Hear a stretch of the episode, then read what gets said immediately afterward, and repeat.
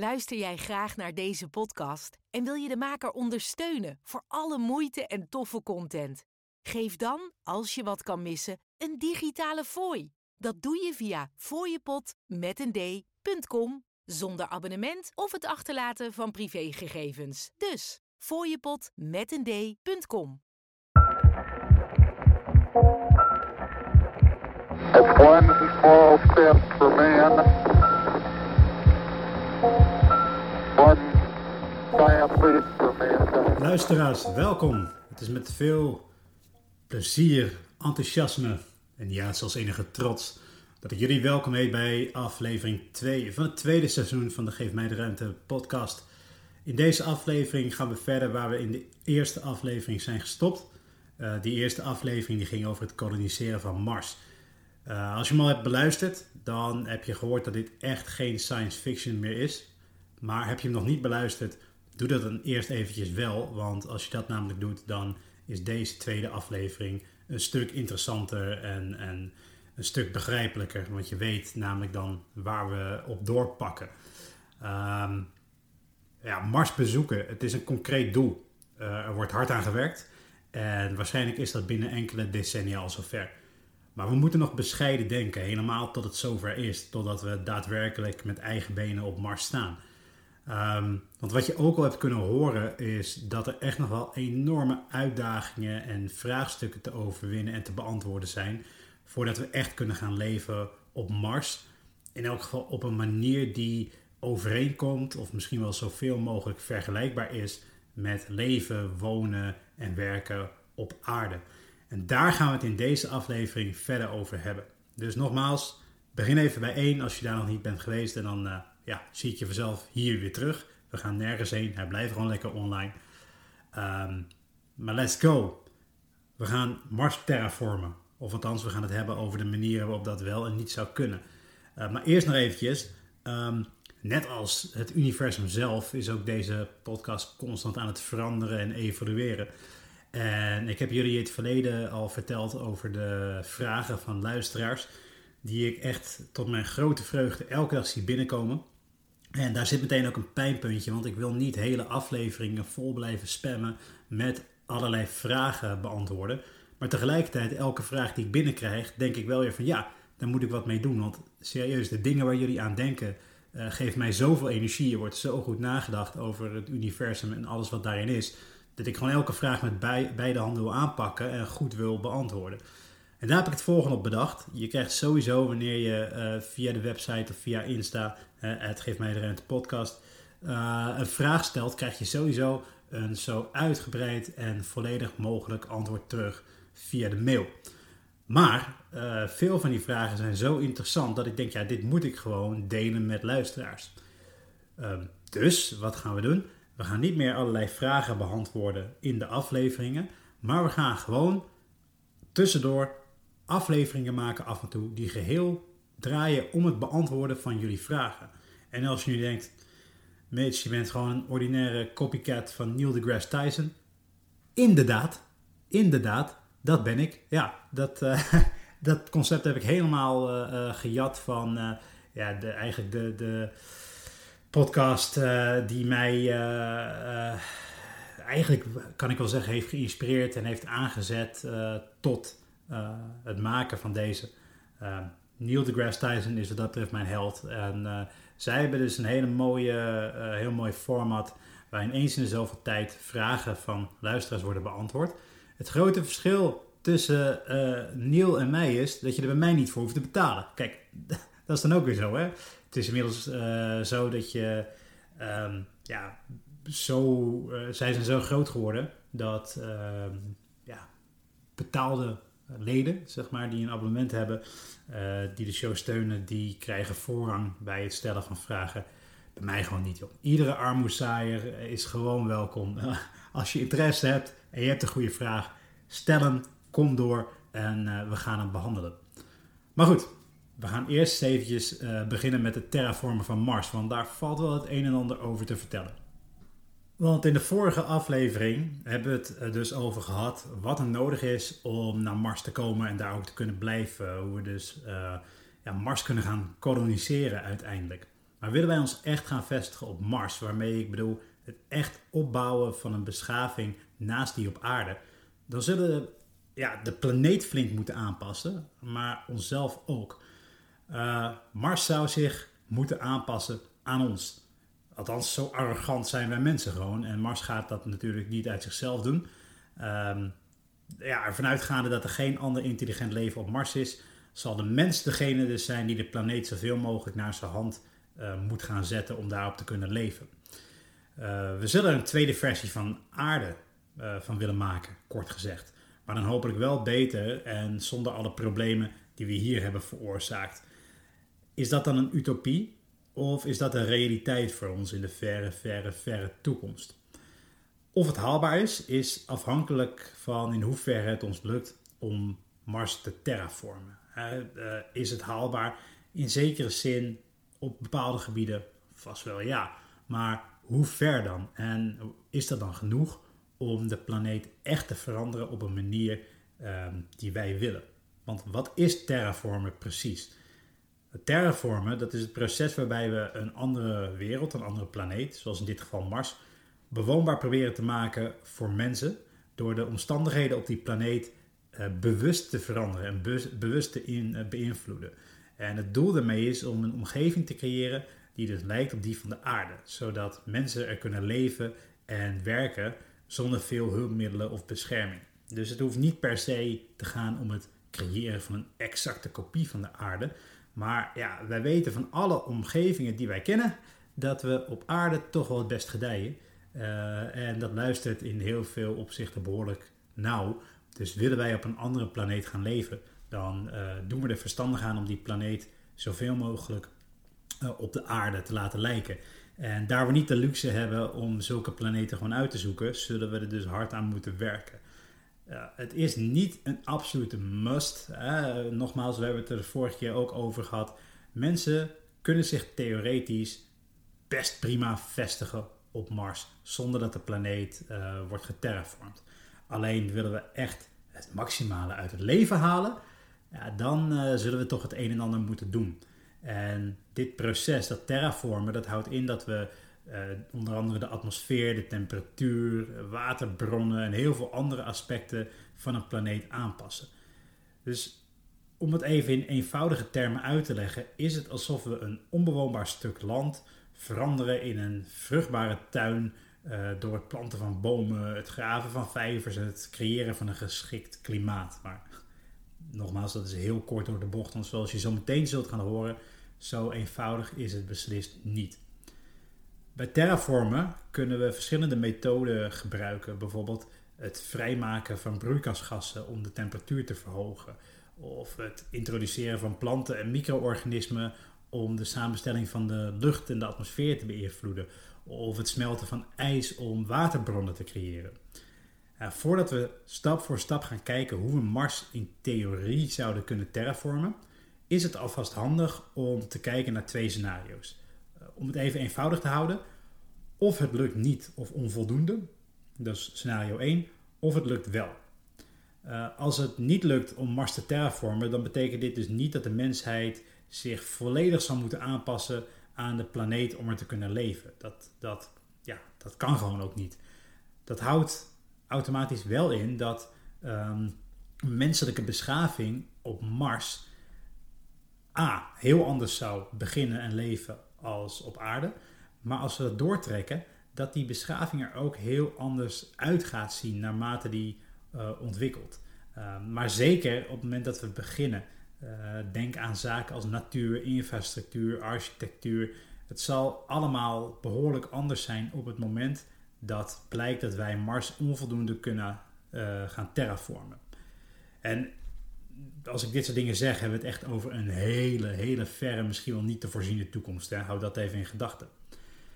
Um, ja, want als het terraformen van Mars niet lukt, dan betekent dit dat we gewoon nooit op die planeet uh, zullen kunnen leven als dat we op aarde doen. Het landschap zal nooit gaan lijken op dat van de aarde. Uh, behoud dus misschien de stukken uh, Marslandschap die al overeenkomsten vertonen met de woestijnen die wij hier op aarde hebben.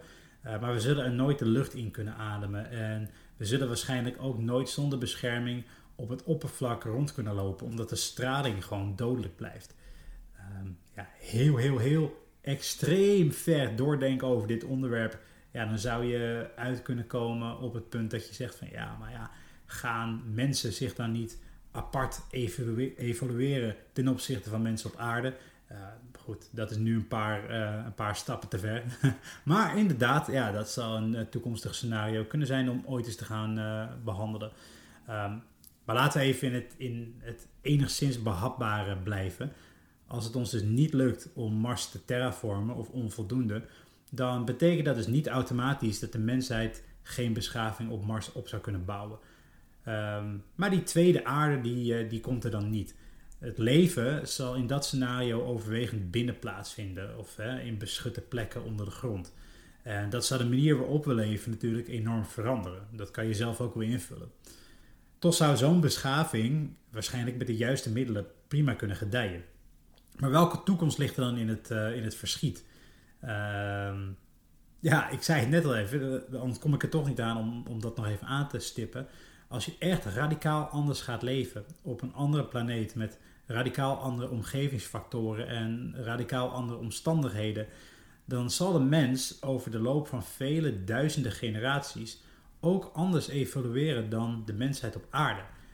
En ja, dat is toch wel heel fascinerend om over te filosoferen, want in dit scenario ontwikkelt zich uiteindelijk wellicht een parallele mensheid als het ware, die op een gegeven moment misschien helemaal geen mens, in elk geval geen homo sapiens meer kunt noemen. En dan denk je, jongen mits, moet je nou echt zo ver vooruit denken? Uh, ja, waarom niet? En ik ben echt niet de eerste die dit doet, want er is zelfs al een term bedacht voor mensachtige op, uh, op aarde, of op, uh, op Mars. Uh, die term is nog niet officieel erkend, maar goed, het lijkt me een prima kanshebber. Homo martianus, een mens die doorevolueert tot een mensachtige op Mars. Maar tot zover al het gefilosofeer over uh, wanneer het ons niet lukt om Mars te terraformen. Een in veel opzichten nog veel toffer scenario is natuurlijk wanneer dit wel lukt. Mars wordt dan maakbaar, Mars wordt dan beheersbaar, Mars wordt kneedbaar. We kunnen um, actief aan de slag met de planeet om hem zo te laten worden zoals we dat willen. Um, een groene planeet met, met zeeën, misschien van zoetwater, uh, hè, de meren, rivieren, graslanden, bossen, noem maar op. Denk aan het ontstaan van weer uh, en klimaat en seizoenen. Een prachtige ongerepte kopie van de aarde waarop we de kans zouden krijgen om min of meer opnieuw te beginnen. Maar is dit theoretisch gezien überhaupt mogelijk? En wat zou er voor nodig zijn? Hoe lang gaat het dan duren? En hoe zou de mensheid uh, zich uiteindelijk gaan vestigen en ontwikkelen op een nieuwe tweede planeet? Om Mars naar onze zin te terraformen moeten we enorme stappen zetten. Die grofweg uh, zijn op te delen in vijf gebieden. Om dat uh, even wat behapbaarder te maken. Laten we eens kijken naar die vijf gebieden. Uh, dat zijn atmosfeer, temperatuur, water, grond en het magnetisch veld. Die vijf dingen moeten we onder controle krijgen en dusdanig kunnen beïnvloeden om Mars echt te gaan veranderen. Om met de atmosfeer te beginnen. De huidige atmosfeer, het zal geen verrassing voor je zijn, uh, op Mars is voor mensen gewoon niet leefbaar. De atmosfeer bestaat namelijk voor ongeveer vijfennegentig procent uit C O twee. Dat is met het oog op terraformen overigens niet eens zo'n slecht uitgangspunt, maar daarover dadelijk meer. Waar het ons mensen in dit opzicht natuurlijk om gaat, is zuurstof. Het zuurstofgehalte van Mars is zo'n nul komma dertien procent gemiddeld. Dat is veel en veel en veel te weinig. Onze atmosfeer bestaat gemiddeld uit zo'n twintig komma vijf tot eenentwintig procent zuurstof. Uh, nou zouden we niet exact dat percentage moeten halen. Het zou wel lekker zijn. Maar om redelijk probleemloos te kunnen leven hebben mensen minimaal zo'n zeventien procent zuurstof nodig. Uh, wij zijn geëvalueerd om te leven met een percentage rond de eenentwintig procent, omdat dit nu eenmaal de norm is op aarde. Maar een paar procentpunten hoger of lager, uh, daaraan kunnen we ons wel aanpassen. Maar aan die nul komma dertien procent van Mars niet, dat is gewoon echt veel te weinig. Maar wat kunnen we daar dan aan doen? Uh, dat wordt natuurlijk onderzocht, daar wordt over uh, gefilosofeerd, uh, daar zijn allerlei theorieën uh, voor en Als je die gaat bekijken en je gaat het terugbrengen, zijn er eigenlijk vier theoretisch op grote schaal haalbare technieken om het te doen. De eerste is watersplitsen. Water op Mars, en dat is er, dat kan worden gesplitst in waterstof en zuurstof door middel van elektrolyse. Uh, het gevonden ijs op de planeet, vooral op de polen, dat kan worden gesmolten. En vervolgens uh, kan het uh, met behulp van elektrolyse worden omgezet in zuurstof. En de gegenereerde zuurstof die kan vervolgens worden vrijgegeven in de atmosfeer. Optie twee is C O twee splitsen. Daar is gelukkig ook heel veel van. Daarom zei ik net al, dat hoeft geen nadeel te zijn. De, de atmosfeer van Mars bestaat voornamelijk uit kooldioxide. En door middel van uh, chemische of elektrochemische processen kan C O twee worden gesplitst in koolstof en zuurstof. En die vrijgekomen zuurstof kan dan ook weer in de atmosfeer worden gebracht. Maar we kunnen, en dan gaan we naar optie drie, ook denken aan planten en micro-organismen. Uh, door planten en uh, micro-organismen die fotosynthese produceren, zoals algen en bepaalde bacteriën, door die te introduceren, kan zuurstof worden geproduceerd als een bijproduct van die fotosynthese. Um, want die organismen die zetten kooldioxide uit de atmosfeer om in organisch materiaal en ze geven zuurstof af. Uh, kortom, miljarden, triljoenen, onvoorstelbare hoeveelheden planten en beestjes op Mars en dan komt het wel goed in theorie, met de zuurstof althans. Uh, maar we kunnen ook kijken naar de bodem van Mars, naar wat er op Mars zelf al is. De bodem van Mars bevat namelijk een aanzienlijke hoeveelheid perchloraten. Perchloraten die uh, kunnen als een chemische bron van zuurstof fungeren. Het zijn chlooratomen uh, die namelijk gebonden zijn aan vier zuurstofatomen. En door het gebruik van chemische processen of biologische organismen kunnen we die verbindingen afbreken. En zo kan er zuurstof worden vrijgemaakt in de atmosfeer. Uh, en je kan je voornamelijk voorstellen dat een combinatie van die methoden heel effectief kan zijn. Maar de vraag is natuurlijk, hoe lang zou het duren? Uh, nou, als we kijken naar onze huidige kennis en de inschattingen die we kunnen doen. En als alles goed gaat en als meerdere generaties uh, mensen het werk voort kunnen zetten, dan zouden we in enkele eeuwen tijd voldoende zuurstof in de atmosfeer van Mars kunnen krijgen. Uh, dat is dus onder voorbehoud dat er geen problemen of verrassingen uh, komen. Uh, en dat we dus een manier vinden om dit alles op zeer grote schaal toe te passen. Dus aan de ene kant klinkt dit eenvoudig. En als je gaat kijken naar, uh, naar die vijf gebieden waar we het net over hadden, dan is zuurstof zeker niet de grootste uitdaging. Alleen, dat is dus onder voorbehoud dat het dus echt lukt om dit alles op immense schaal te gaan doen. En uh, nou, daar zit nog wel een probleempje, maar daar zullen we het vaker over gaan hebben in, uh, in deze aflevering. Um, puntje twee, waar we het net over, hebben, uh, net over hadden, is de temperatuur op Mars. Um, wat ik er even bij moet vertellen is dat uh, de individuele terraformingsprojecten, die kunnen elkaar natuurlijk beïnvloeden. En wanneer we bijvoorbeeld meer zuurstof in de atmosfeer van Mars weten te krijgen, dan kan dat invloed hebben op andere onderdelen zoals de temperatuur en, uh, en vice versa. Maar laten we voor het gemak en de begrijpelijkheid, om, om even in kaart te brengen voor wat voor onwaarschijnlijke uitdaging we staan, uh, de projecten even van elkaar scheiden. Wat zouden we moeten doen om de temperatuur op Mars op een voor mensen leefbaar niveau te krijgen? Het goede nieuws is, de mens weet perfect hoe we dit moeten doen. Het draait namelijk allemaal om broeikasgassen. Dat waar we op de aarde zo bang voor zijn, de opwarming van de planeet door menselijk toedoen, is exact wat we in extreme vorm zouden moeten doen op Mars. Totdat de atmosfeer voldoende broeikasgassen bevat om een stabiele leefbare temperatuur vast te houden. En je denkt misschien al van, ja, maar er zit toch al heel veel C O twee in, uh, in de atmosfeer, atmosfeer van Mars? Klopt, maar het gaat om... om Uh, het, het vasthouden en de totale samenstelling en hoe het nu eenmaal werkt op die planeet. We moeten alles in dit opzicht nog extremer maken, nog meer versnellen, om ervoor zorgen dat de, uh, voor te zorgen dat er echt een, een switch komt in het punt waarop de planeet de boel vast kan houden en we de boel kunnen gaan uitbouwen. Dat betekent dus ook dat we op het juiste moment weer moeten stoppen met het pompen van broeikasgassen. Want uh, dan heb ik het niet alleen over C O twee natuurlijk. Maar broeikasgassen in het algemeen. Want als je daar te lang mee doorgaat, dan schiet je je, boel, je, je doel voorbij.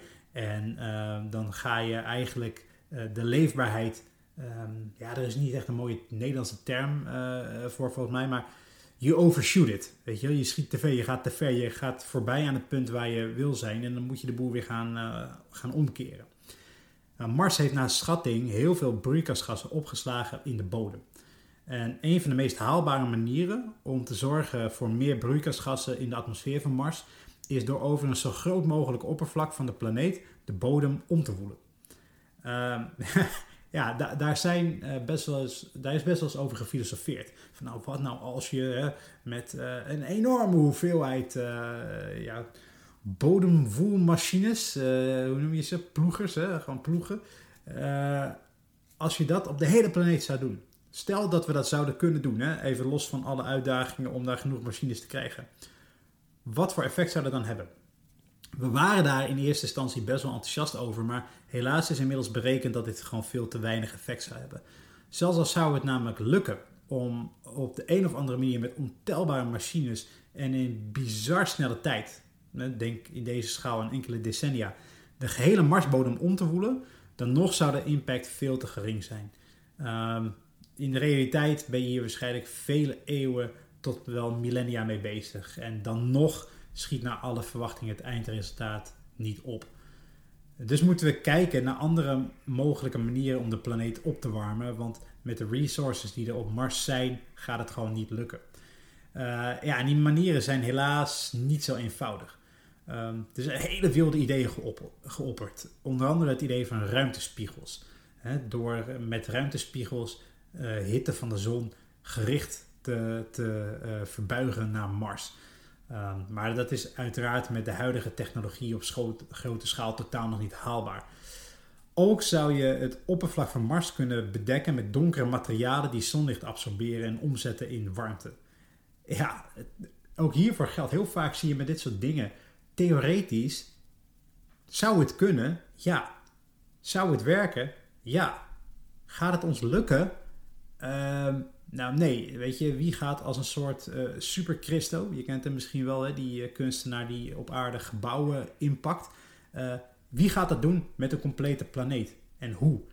Ja, dat is natuurlijk niet zomaar gedaan, sterker nog, dat is waarschijnlijk gewoon vrijwel zeker onmogelijk. Dus het mooiste zou zijn als we zouden ontdekken dat Mars geothermische activiteit heeft of vulkanische activiteit. Uh, door bijvoorbeeld... geothermische bronnen aan te boren en die hun warmte in de atmosfeer te laten verspreiden. Uh, daardoor zou de planeet zichzelf kunnen gaan opwarmen. Maar ja, of die geothermische uh, activiteit er is uh, en of dat dan überhaupt uh, haalbaar zou zijn, hoe, hoe lang het zou duren, ik ben niet optimistisch. Eigenlijk zit er in dit opzicht maar één ding op. We moeten gaan doen waar wij als mensheid goed in zijn. Namelijk het verkloten van de planeet. uh, we moeten er gewoon gaan leven... Zoals we hier doen, fabrieken neerzetten, energieverslindende structuren bouwen, vervoersmiddelen met uitstoot inzetten. Eigenlijk alles wat je helemaal niet zou willen doen op een nieuwe planeet, uh, die je de kans geeft om met een schone lei te beginnen. De realiteit is echter dat zelfs als wij ons best zouden doen, uh, nog vele, vele generaties op Mars in een beschermde omgeving zouden moeten leven, voordat het buiten aangenaam genoeg is om zonder bescherming langdurig te kunnen vertoeven. Dan komen we bij een ander voor menselijk leven onmisbaar punt. Water. We zullen wat te drinken moeten hebben op Mars, om het zo maar te zeggen. Van alle punten lijkt dit in veel opzichten de makkelijkste. Als onze vermoedens namelijk correct zijn, zijn er gigantische hoeveelheden water opgeslagen in de poolkappen van Mars en wellicht ook onder de grond. Als ik hier zeg gigantische hoeveelheden, dan moet je niet direct denken aan de hoeveelheden die we ook op aarde hebben... Um, maar in elk geval genoeg om een vruchtbaar uitgangspunt te hebben met het oog op terraformen van Mars. Dit water, dat moeten we smelten. En afhankelijk van het gebruik uh, moeten we dat purificeren. Daar zijn op zich weinig uitdagingen. We weten hoe dat theoretisch werkt en we hebben dat ook al vaak genoeg in de praktijk gedaan. Weliswaar niet op een andere planeet, maar als er één terraforming onderdeel kans heeft van slagen... dan is het dit wel. Uh, we moeten in elk geval twee uitdagingen oplossen. De eerste is zorgen voor voldoende water.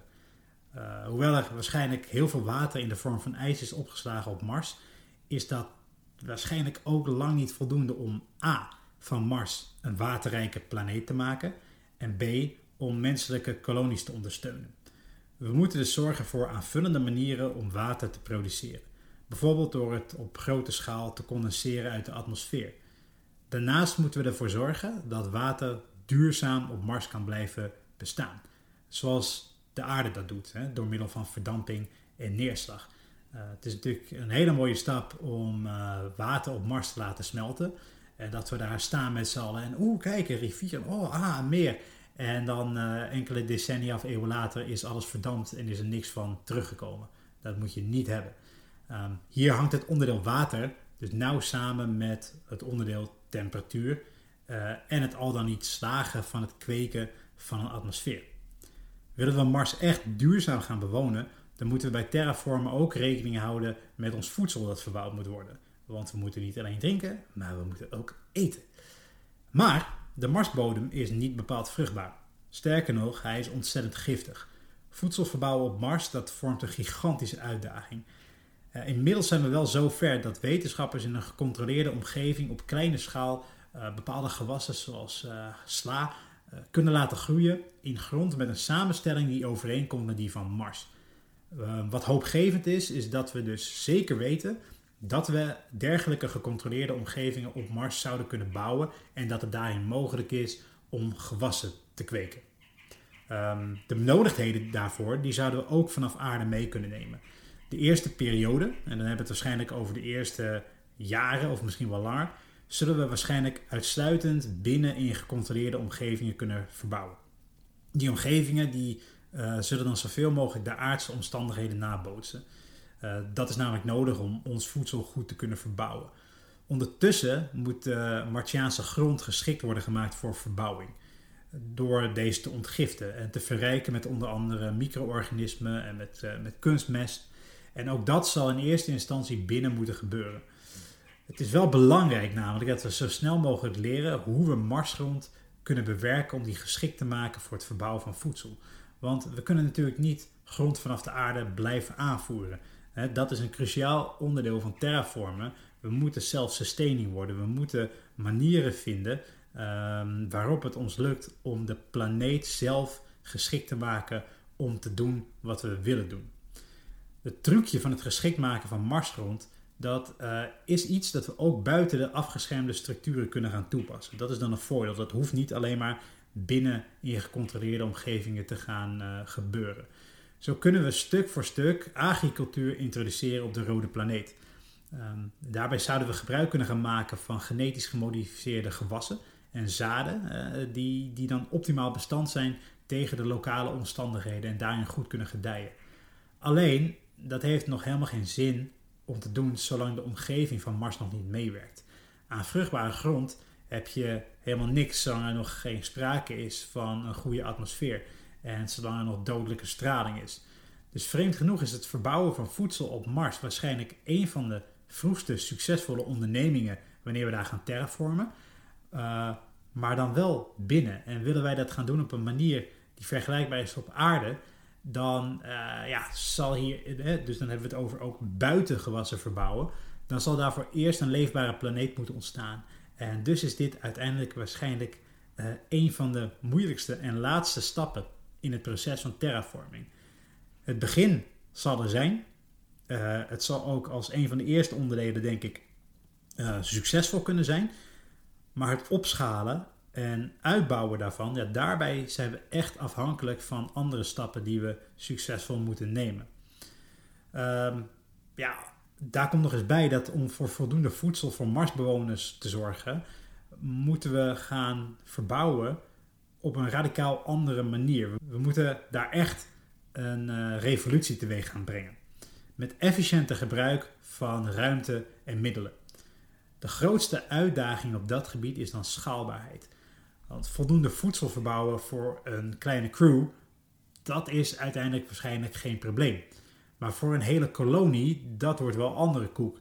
Tenzij we dus radicaal efficiënter kunnen gaan verbouwen dan dat we nu doen. Denk aan dingen waar we hier op aarde ook mee bezig zijn, zoals verticale kasbouw. Uh, die misschien in de toekomst steeds meer de norm gaat worden. Uh, maar dan ook met technieken die we nu misschien nog niet beheersen. Um, ja, en waar we het dan nog niet eens over hebben gehad, zijn zaken als opslag en wat te doen bij ziekte of mislukte oogsten. Uh, wat uh, op aarde in grote delen van Afrika de realiteit is, zou op Mars natuurlijk ook kunnen gebeuren.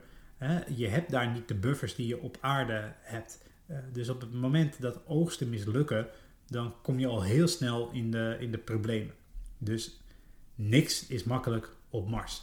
En zoals altijd bewaren we het leukste voor het laatst. Of in dit geval het moeilijkste. Want tot nu toe klinkt het misschien alsof er een mooie toekomst in het verschiet ligt. Um, nou ja, goed. Ik denk dat je de, de pijnpunten zelf ook wel ziet. Maar sommige dingen zijn nog moeilijker dan andere. En nog moeilijker dan wat we nu al behandeld hebben. Stel je namelijk voor, hypothetisch, dat we kunnen zorgen voor een atmosfeer en dat er voldoende water is. Stel dat we kunnen gaan bouwen en verbouwen en dat we dit alles ook nog eens kunnen doen in een stabiel klimaat met een lekkere temperatuur. Kasi, je ziet dan waarschijnlijk al een nieuwe groen-blauwe planeet als perfect alternatief voor de aarde. Alleen vergeten we dan helaas nog één klein detail en dat is de dodelijke straling die Mars treft vanwege een gebrek aan bescherming door het ontbreken van een magnetisch schild. Een van de vele dingen die onze planeet namelijk zo ongelooflijk speciaal maakt, is dat wij beschikken over een ultra-efficiënte natuurlijke bescherming tegen dodelijke zonnestraling in de vorm van een magnetisch schild dat wordt gegenereerd door ons magnetisch veld. Dit schild hebben we omdat we een ijzeren kern diep in onze planeet hebben die roteert. Die van Mars die doet dat niet. Of beter gezegd, waarschijnlijk niet meer. En ja, mocht mijn pessimisme hier en daar niet al doorcijpelen in dit verhaal, dan word ik op dit gebied echt pessimistisch. Want hoe je het met de hedendaagse kennis uh, ook bekijkt, een oplossing voor dit probleem lijkt er gewoon niet te zijn. Theoretisch wel natuurlijk, zoals zo vaak. Maar dat is in dit geval echt iets, iets heel anders. Een nog veel grotere uitdaging dan dingen waar we het net al over hebben gehad. Zoals het plaatsen van spiegels of het inpakken van de planeet. Daar zijn ook weer alternatieven voor misschien. Uh, maar ja, dit wordt namelijk heel erg lastig. Want willen we een magnetisch veld gaan creëren op Mars, dan moeten we die, uh, die kern, uh, idealiter, weer aan het draaien krijgen. We moeten Mars wakker porren. Uh, zodat de planeet op eigen manier weer een magnetisch veld gaat genereren. Kortom, we moeten die kern van Mars dus weer een duwtje geven, aan het draaien krijgen, activeren, wakker schudden, iets. En hoe gaan we dat doen? Heractiveren van de Marskern, uh, dat zou betekenen dat we dus proberen om een inwendige dynamo van Mars te heractiveren. Uh, die zal in het verleden ook verantwoordelijk geweest zijn voor het oorspronkelijke magnetische veld van de planeet. Want dat is in het verleden uh, wel geweest. Maar hoe? Nou, gaan we weer theoretisch, zou dit kunnen worden bereikt door het injecteren van warmte of het stimuleren van convectie in de kern van Mars. Alleen dat is een ongelooflijk complexe en, en potentieel ook gevaarlijke onderneming die ver buiten de huidige technologische mogelijkheden ligt. Wat blijft er dan over aan mogelijkheden? Daar wordt natuurlijk wel volop over nagedacht. En het is niet zo dat die dan ineens een stuk makkelijker zijn, helaas. De eerste is magnetische schilden in de ruimte. Uh, ja, hoe moet je dat zien? Uh, een reeks krachtige magnetische schilden in een baan rond Mars. En die schilden die zouden dan zonnewind en kosmische straling kunnen afbuigen, waardoor Mars wordt beschermd en de atmosfeer wordt gestabiliseerd en niet alles wordt kapotgestraald. Uh, dit concept, dat snap je natuurlijk ook wel, dat zou enorme technische uitdagingen met zich meebrengen en aanzienlijke energiebronnen vereisen. Het is echt, als je het mij vraagt, een prachtige science fiction fantasie. Uh, nog, dit alles nog even los van het feit dat zo'n schild ook kapot kan en wat doe je dan? Dan ga je misschien een stapje eenvoudiger denken. Uh, eenvoudiger moet je natuurlijk wel relatief zien. Lokale magnetische schilden. Dus in plaats van proberen een wereldwijd magnetisch veld op Mars te creëren, zouden lokale magnetische schilden kunnen worden gebruikt om specifieke gebieden of nederzettingen te beschermen.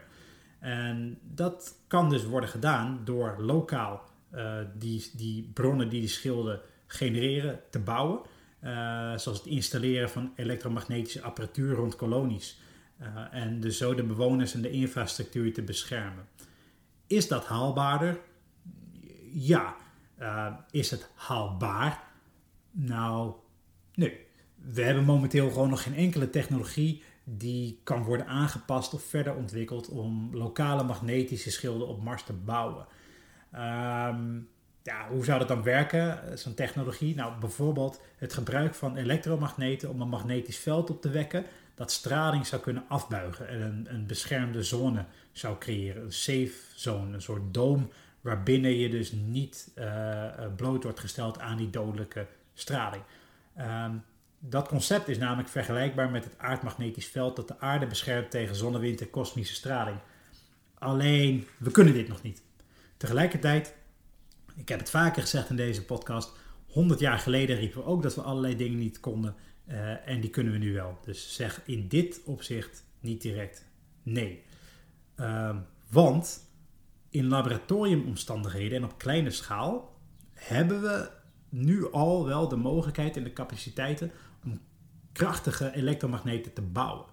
Alleen de uitdaging ligt in het opschalen van die technologie om dermate groot en effectief te zijn zodat grotere gebieden op Mars kunnen worden beschermd. Uh, ja, en dat vereist op dit moment gewoon energiebronnen en materialen uh, die we niet hebben. Nog even los van het, het onderhoud wat eraan zou moeten worden gepleegd. En ook hier geldt, Uh, er moet een bepaalde redundantie zijn, er moet een bepaalde backup zijn. Uh, want als zo'n systeem kapot zou gaan of een storing krijgt en alles en iedereen wordt meteen kapot gestraald, ja, dan kan je weer opnieuw beginnen. Een andere benadering, die vind ik zelf heel interessant, uh, zou kunnen zijn om materialen te gebruiken die van nature stralingsbestendig zijn. Om habitats uh, hè, zoals woningen en de infrastructuur te bouwen uh, en te beschermen.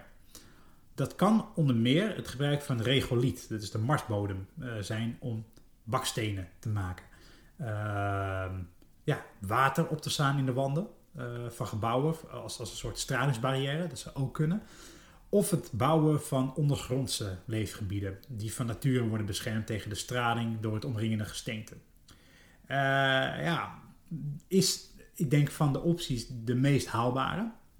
Uh, we hebben al enkele technologieën en materialen die zouden kunnen worden gebruikt om op deze manier bescherming uh, te bieden. Uh, daar is nog wel heel veel onderzoek en ontwikkeling voor nodig. Ook hier weer om dat op grote schaal toe te kunnen passen. Um, maar van alle mogelijkheden is dit waarschijnlijk het meest realistische scenario.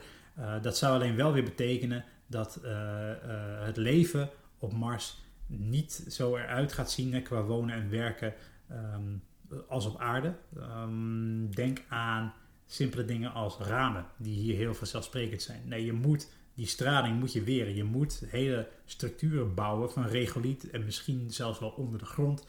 Dus dat worden per definitie ander soort bouwwerken dan op aarde. Maar goed, als ik dan ergens een beetje optimistisch mag zijn uh, in dit opzicht, dan is het misschien wel uh, over deze methode. Maar no- er is nog een theoretische oplossing waarover wordt gefilosofeerd uh, wanneer het gaat um, over het bieden van bescherming tegen dodelijke straling op Mars. En dat zijn supergeleidende lussen. Een idee is namelijk om enorme supergeleidende lussen of ringen te construeren op of onder het oppervlak van Mars. En door daar dan een elektrische stroom door te laten lopen, zou een magnetisch veld worden opgewekt dat de planeet zou kunnen beschermen. Uh, ja, goed, ik val in herhaling ook hier weer. Het is theorie. Het concept Uh, is gewoon theoretisch levensvatbaar. We weten hoe dat zou kunnen werken. Alleen ook hier zijn weer de technische uitdagingen en de, de energiebronnen die we hebben um, enorm. Um, maar vergeleken met de andere manieren van een magnetisch schild opwekken is dit waarschijnlijk ook weer een stapje realistischer en haalbaarder. Alleen is het nog niet duidelijk of het voldoende bescherming zou bieden. Kortom, potverdikkie, want dat terraformen van Mars is nog niet eenvoudig. Hoe gaat ons dat ooit lukken? Uh, nou, hoe we het ook gaan proberen of doen, één ding is duidelijk. Het wordt een doorlopend proces van een hele, hele lange adem waarbij we stapje voor stapje vorderingen maken. En de eerste stap in dit proces is om even terug te gaan naar aflevering één en ons te vestigen op Mars. En van daaruit kunnen we dan steeds een stapje verder gaan in het terraformen van de rode planeet. Eerst klein, waarbij we dus moeten denken aan lokale faciliteiten om voedsel te verbouwen. Of bijvoorbeeld stukken natuur in koepels en gebouwen. En tegelijkertijd zullen we dan stapje voor stapje de planeet naar onze hand willen en moeten zetten. En ja, waarschijnlijk, ondanks alles waarover we filosoferen, is de beste manier om dit te doen door gewoon zoveel mogelijk te gaan leven. En stap voor stap op die manier de planeet te vormen. Te beginnen met water. Uh, bijvoorbeeld met de aanleg van kanalen en het ontgift, ontgiften van de omringende grond voor het planten van groen dat genetisch is aangepast om te kunnen groeien op Mars. Uh, ja, dan ontstaan er echt niet meteen uh, hele, hele uh, regenwouden en Mars zal dan echt niet meteen uh, die weelderige groene kopie gaan worden van Aarde. Maar laten we klein groots denken, want dit is groots denken, maar dan op de kleinst mogelijke manier en het stapje voor stapje aanpakken. Um, voor nu lijkt het er nog op dat de technologische uitdagingen gewoon te groot zijn om een echte transformatie van Mars te gaan sturen. Um, maar goed, geef de mensen een paar honderd jaar, een paar duizend jaar, je weet niet wat er kan gebeuren. Het belangrijkste is dat we letterlijk voet aan de grond uh, kunnen gaan krijgen en elk klein stapje dat we nemen kan er weer eentje zijn op weg naar een grotere stap. Dat was hem. Uh, mijn blik, de blik op het terraformen van Mars. Een ontzettend spannende gedachte. Uh, waar we, ja, we hadden het er ook heel anders over kunnen hebben. En misschien dat we dat in de toekomst van deze serie nog gaan doen. Uh, van dat we gewoon even starten bij het punt van oké, okay, het is gelukt. Hoe gaan we dan leven op Mars? Wat gaan we allemaal doen? Uh, maar dan kom je natuurlijk op hele andere terreinen. Want dan ga je dus hebben over samenlevingen, over, over politiek, over wetten, over, uh, over werken. Over alles wat uh, leven op aarde leven maakt. Wat je daar gaat doen. Uh, en dat, uh, dat drijft natuurlijk heel ver weg van uh, uh, het oorspronkelijke idee van deze podcast en deze aflevering. Maar ja, goed, het is wel heel tof om over na te denken. Uh, maar voorlopig blijft dat niets meer dan een, uh, dan een fantasie. Um, maar goed, hopelijk heb je hierdoor wel het inzicht gekregen in hoe het proces van terraformen van Mars er mogelijk uit zou kunnen zien. En wat de stappen zijn die de mensheid moet nemen. En ja, laten we gewoon hopen dat we Uh, getuige kunnen zijn van die oh zo belangrijke historische monumentale eerste stap die we hopelijk binnen enkele decennia uh, kunnen gaan zetten. De eerste mensen op Mars. Dat zou namelijk wat zijn. En van daaruit, van daaruit mogen we dan verder gaan dromen. Bedankt nu voor het luisteren en graag tot ziens in aflevering drie. En als je denkt, oh aflevering drie, ik krijg wat rust. We gaan het rustiger aandoen. Het wordt wat behapbaarder. Oh, zeker niet, want in aflevering drie gaan we het namelijk hebben over de vraag: leven wij in een simulatie? Ik zie je dan!